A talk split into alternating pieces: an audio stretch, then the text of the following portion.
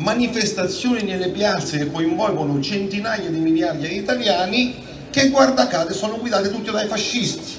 Quindi c'è Forza Nuova che porta in piazza milioni di persone come se Forza Nuova o Casa Pound avessero il 20% dei voti in questo paese, no? Cosa che ovviamente non è perché siamo sullo 0, quando non 0,01. Allora, dove sta la verità? Che, quale nesso c'è fra questa concezione, cioè il fascismo, e quello che noi viviamo? È ovvio che possiamo vedere tutti che ci sono delle sovrapposizioni, delle situazioni comuni fra questa nostra situazione e quella che era tipica dei totalitarismi del Novecento. Ovvero, per esempio, il Green Pass ovviamente può ricordare eh, la tessera del partito obbligatoria per lavorare, eccetera, no? oppure dei lascia passare eh, dell'epoca in cui c'era la guerra, in cui le persone dovevano circolare con questi documenti, ma in generale direi che questa situazione in cui l'individuo è compresso nei suoi diritti è una caratteristica comune a tutti i totalitarismi che conosciamo. Se andate a vedere la Repubblica di Platone, scritta 2400 anni fa, vi accorgerete che ci sono degli esempi di, tra virgolette, compressione dei diritti individuali a favore di una pianificazione che fa la collettività, nello specifico fa il governo. No? Stiamo parlando di un, di un, libro, La Repubblica è un libro, una, un progetto politico. Ora è ovvio che ogni volta che c'è qualcuno che sa o pensa di, sapere qual è il bene per gli altri, c'è questa situazione. Ora, quella che noi stiamo vivendo è una situazione che può riavvicinarsi dal punto di vista ideologico ai totalitarismi che conosciamo, ovvero fascismo, nazionalsocialismo e comunismo? Sì, si può sicuramente rintracciare questa affiliazione diretta, ma io direi che si ritrova soprattutto in due forme politiche. Una è quella del comunismo e una è quella che solitamente viene considerata non un totalitarismo, ma che secondo me lo è, che è il liberismo. E stiamo parlando di un totalitarismo democratico, ovvero il sistema che noi eh, conosciamo per viverci dentro, il sistema capitalista, nella forma che ha assunto oggi, è diventato un vero e proprio totalitarismo. Che significa totalitarismo? Significa che è impossibile esprimere il dissenso, significa che c'è un pensiero unico che viene propagandato, significa che i dissenzienti vengono puniti in varie forme, con l'agonia mediatica, con la persecuzione giudiziaria, con l'isolamento, con il carcere, con le sanzioni pecuniarie. Quindi c'è una eh, compressione dei diritti individuali che è tipica del totalitarismo, anche in questa forma di governo in cui noi viviamo. Perché c'è questa vicinanza fra liberismo capitalista e comunismo? Perché entrambe queste ideologie politiche si basano sul materialismo, Cos'è il materialismo? È la convinzione che l'uomo non è altro che semplice corpo. Quindi in queste due idee politiche scompare totalmente sia l'idea di anima, ma anche l'idea di spiritualità in generale, che noi possiamo eh, considerare in varie modalità. Quando l'uomo è soltanto una macchina, e questa è una convinzione del liberismo e del comunismo, e sarebbe adesso un po' eh, complicato addentrarci su questa questione, però per esempio chi è interessato può vedere una mia intervista rilasciata a BioBlue eh, un mesetto fa, la trovate sul, sul, sul sito di BioBlue proprio su questo argomento, però dicevo, queste due ideologie condividono questa impostazione materialista. Dicevo, quando l'uomo è considerato soltanto corpo, una macchina che deve esclusivamente sopravvivere, allora viene meno questa spinta a rispetto del diritto, a rispetto dell'onore, a rispetto dell'orgoglio, a rispetto della dignità umana, che sono valori non materialistici. E non possiamo stupirci se gli attuali detentori del potere politico se ne fregano bellamente di tutte queste cose, perché per loro l'uomo è soltanto una macchina. Essendo soltanto una macchina, l'importante è che prosegua questo suo cammino lento verso la morte come un qualsiasi rappresentante del gregge, perché è questo che noi siamo considerati, cioè un gregge da condurre. Chi è il pastore di questo gregge? Questa è la domanda importante. Allora, io vi invito ad andare a vedere su YouTube un'intervista che trovate abbastanza recente, perché parla proprio del Covid, al grande maestro massone eh, Giuliano Di Bernardo, maestro del Grande Oriente eh, d'Italia, mi sembra un grande democratico, una delle comunque citate, intervista Giuliano Di Bernardo e ascoltate cosa da dire questo signore. Ve lo anticipo. Allora, questo signore dice nel futuro noi arriveremo a un nuovo ordine mondiale, con un unico governo mondiale, in cui scompariranno tutte queste differenze che impicciano, ci sarà una progettazione generale della cittadinanza del mondo e chi governerà questo nuovo ordine mondiale? Lui dice testualmente non una democrazia verrà governato da un sistema non democratico perché, dice lui, la democrazia oggi ha mostrato tutti i suoi limiti e quindi non è adatta a governare in futuro. Questa è la cosa più inquietante che voi potete ascoltare come se, presentata come se fosse l'ovvio ovvero ci dicono dimenticate la vostra possibilità di incidere politicamente sulle scelte che possono essere fatte ai vostri danni o a vostro vantaggio, perché voi non avete più voce in capitolo. Chi sarà a gestire questa cosa? Lui dice per me sarà quello che io chiamo l'uno. Qui si sconfina l'esoterismo, è un po' difficile capire chi è questo uno, però a mio parere è soltanto la definizione di una intelligenza artificiale. L'obiettivo futuro di questi personaggi è creare una intelligenza artificiale che mandi avanti il mondo in maniera completamente autonoma e pianificata e ovviamente in questo nuovo mondo loro avranno un posto di spicco perché loro sono gli eletti, loro sono i superiori, loro sono i sacerdoti di questa nuova religione. Questa è la situazione, signori. Eh, eh, non possiamo eh, nasconderci dietro un dito. Noi oggi siamo in un sistema dittatoriale. Però qualcuno potrebbe dirmi sì, però tu stai, Simonetti stai dicendo queste cose lì davanti e te lo puoi permettere proprio perché non è un sistema dittatoriale. E eh no, signori.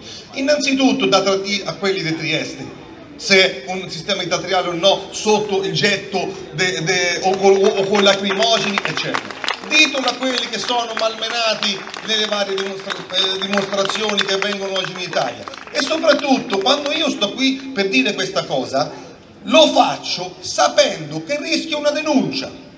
Per ogni parola che io dico, che può essere considerata storta, questa è la situazione oggi, io rischio una denuncia. E in effetti ce n'ho tante. E ce n'ho tante. E è una situazione, questa ai limiti del paradossale perché sono al limite del paradossale? Perché io ho avuto una condanna per diffamazione per aver scritto, per aver scritto in un articoletto che forse avrà avuto 100 visualizzazioni in tutto il mondo, omen nomen. Ho scritto queste due parolette affibbiate a un certo cognome. Omen nomen significa dal nome si capisce quello che succederà per te e questa cosa io ho detto a una persona che aveva un cognome non proprio bello, no? Allora, per questo sono stato condannato. Il signor Mentana mi ha diffamato in, in, televisione in prima serata eh, senza darmi diritto di replica, sparando cazzate, facendo vedere la faccia di mio figlio di 6 anni per 11 secondi e non c'è stato luogo a procedere. Allora questa è una dittatura, una dittatura in cui la magistratura, gli inquirenti, quello che volete voi, dice ah, tu devi essere tutelato dalla legge, tu no, perché tu sei uno sfigato. E allora che succede? Succede che si inventano degli strumenti che sono strumenti dittatoriali, sono strumenti che prevedono reati di pensiero, degli strumenti come per esempio eh, il reato d'odio oppure la fake news che andrà eh, condannata. Soros ieri eh, questa è una notizia di ieri, ha investito 100 milioni di dollari in una, in una piattaforma che smaschererà le fake news, 100 milioni di dollari. Ora succede che chi parla a favore del potere politico, allora quello è, deve essere perseguitato e se dice una parola di critica è reato d'odio, è bufala, è. Quell'altri possono dire, come è successo ieri per quello che riguarda il DDL Zan, pillone devi morire, pillone devi impiccare, e quello però non è odio, quello va benissimo, perché evidentemente è confacente a quello che il governo vuole, vuole eh, sentirsi dire. Quindi abbiamo questa eh, enorme bugia che c'è una preoccupazione per una libertà dell'informazione, mentre invece abbiamo i ministri che fanno i bufalari, perché noi abbiamo, non, non scordiamocelo, in un mondo in cui la trasparenza dovrebbe essere il sale, perché la democrazia si basa sulla trasparenza delle decisioni e delle informazioni, abbiamo dei ministri che parlano di forza ondulatoria o resistenza ondulatoria, no? Ma com'è possibile che nessuno inquisisca quel ministro perché parla di forza ondulatoria? O abbiamo un presidente che dice chi è contro il vaccino è per la morte. Ma come per la morte? Ma abbiamo ministri che sbagliano dicendo che in Libia c'è il mare, cioè, di tutto. Cioè, la, la, abbiamo al governo gente che non so, quoziente intellettivo non, non saprei quantificare. La cultura non saprei quantificare che livello di cultura può avere queste persone, eppure sono lì. Perché sono lì? Perché evidentemente è chiaro che il potere oggi non risiede nei rappresentanti politici, ma che i rappresentanti politici sono soltanto gli esecutori di una volontà superiore. Sono, come diceva qualcuno, i camerieri dei banchieri.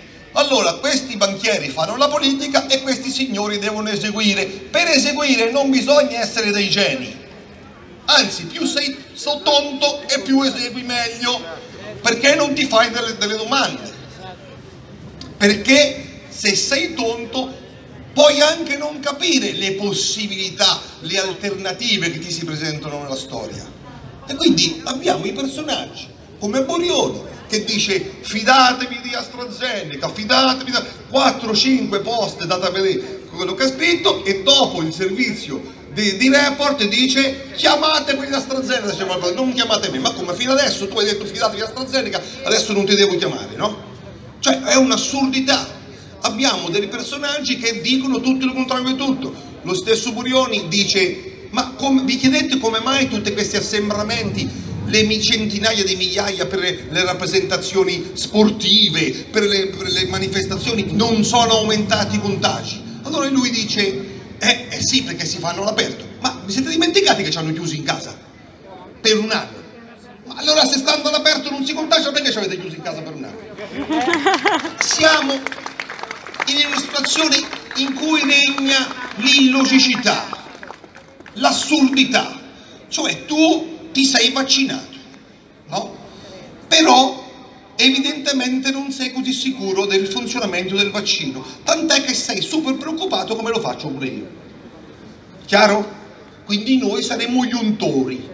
Ma come sono gli untori? Ma se tu sei vaccinato, che te frega se io sono vaccinato o no? Allora evidentemente non si fidano, perché secondo loro il vaccino non funziona. Allora si fanno la terza, la quarta, la quinta, la sesta dose, perché non funziona. Se io compro un paro di scarpe e vesta me, non ne compro un altro paro dopo due giorni, perché funziona. Invece, siccome io ogni tre mesi, adesso è uscito che il Johnson Johnson dà copertura due mesi, mm, allora devo comprarmi un altro paio di scarpe, evidentemente tu stesso mi stai dicendo che con quelle scarpe non ci cammini bene. E se tu non ci cammini bene, perché mi rompi le palle a me che le, che le devo comprare pure io? Cioè, siamo in una situazione talmente banale agli occhi di chi ha una, una, mente critica aperta che non ci sarebbe nemmeno bisogno di, di discorrere su queste questioni. Sono talmente palesi. Il Vangelo funziona? Sì, allora state calmo, fatelo, perché a me non mi sta bene che tu te lo faccia. Non funziona, perché vuoi che me lo faccia? Fine! Non c'è nient'altro da dire su questa situazione. Poi, ovviamente, questa, questa, dittatura in cui siamo immersi oggi non c'ha soltanto come eh, diciamo, i protagonisti i politici, perché è tutto fatto così. Io sono stato sospeso da scuola un mese senza stipendio perché ho detto, ho difeso la libertà d'opinione, dicendo che ancora in Italia c'era la libertà d'opinione. Ma hanno, un, hanno aperto un procedimento disciplinare e hanno dovuto convenire io ovviamente ho potuto fare questa cosa perché gli avvocati mi hanno difeso gratis, un'altra persona avrebbe detto sì, ci avete ragione voi, datemi la multa e zitto. Hanno dovuto convenire che io non ho fatto niente di male. Allora cosa hanno inventato? Hanno preso un mio post su Facebook del 2016 e mi hanno condannato ad un mese di sospensione qui a Civitanova, per cui insegno qui al liceo di Civitanova, ma hanno condannato a un mese di sospensione senza stipendio per un post Facebook del 2016 che non c'entrava assolutamente nulla con la questione per la quale si era, aperta, si era aperto il procedimento disciplinare. Quindi siamo in una situazione incredibile, che però non viene percepita dagli altri come incredibile, viene percepita come come loro sono dalla parte del giusto, noi siamo i mali. Perché succede questo? Ci sono due motivazioni. Uno, la persona che viene a conoscenza dei contenuti che noi gli proponiamo si rifiuta di accettarli perché il cambiamento psicologico di questa accettazione sarebbe più pesante di, dei cambiamenti, che, dei, diciamo, dei, dei danni che invece comporterebbe rimanere nella sua ignoranza. Cioè queste persone, anche di fronte ai fatti compiuti, anche di fronte ai dati, non possono essere convinte perché? Perché hanno paura di essere convinte. È naturale, è naturale, è un comportamento naturale dell'essere umano. Quindi questo è eh, contro, la cosa contro noi in cui dobbiamo eh, scontrarci ed è difficilissimo cambiare le cose. La seconda motivazione è questo. Chi incarna il dissenso, ma non solo per il Covid, io parlo in generale di dissenso, un dissenso politico, un dissenso culturale, ideologico, scientifico. Chi incarna il dissenso fa l'errore di non mettere in crisi radicalmente la narrazione dell'avversario, ovvero accetta le regole del gioco, anche quelle linguistiche, che sono imposte dall'avversario.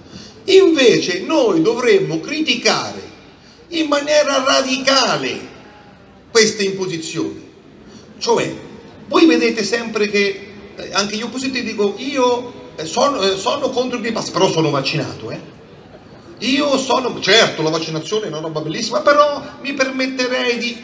No, bisogna dire chiaramente una volta per tutte che il pensiero e le opinioni non possono essere mai reati. Io rivendico il diritto di pensare quello che cazzo mi pare. Perché? Perché se si transige su questo non c'è più democrazia. Se io voglio pensare che adesso quel, quel municipio adesso gli spuntano le ali e vola, io lo devo poter fare senza una critica preventiva. Sarà la realtà smentirmi e ammettermi alla, alla gogna, al pubblico ludibrio perché ho detto una stronzata.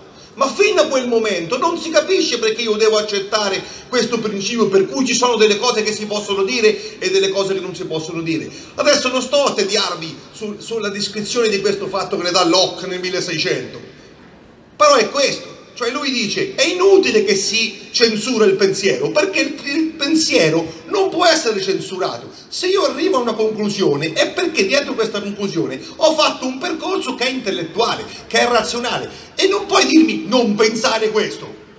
Non puoi dirmi che io non devo pensare che quella roba lì è grigia. Perché anche se andassi contro la mia volontà, penserei comunque che quella cosa è grigia. Allora, comprimere questo diritto individuale della persona di libertà di pensiero è controproducente anche per lo stesso gestore del potere politico, perché alla fine questa libertà viene compressa, viene compressa e scoppia. E sarebbe ora che scoppiasse.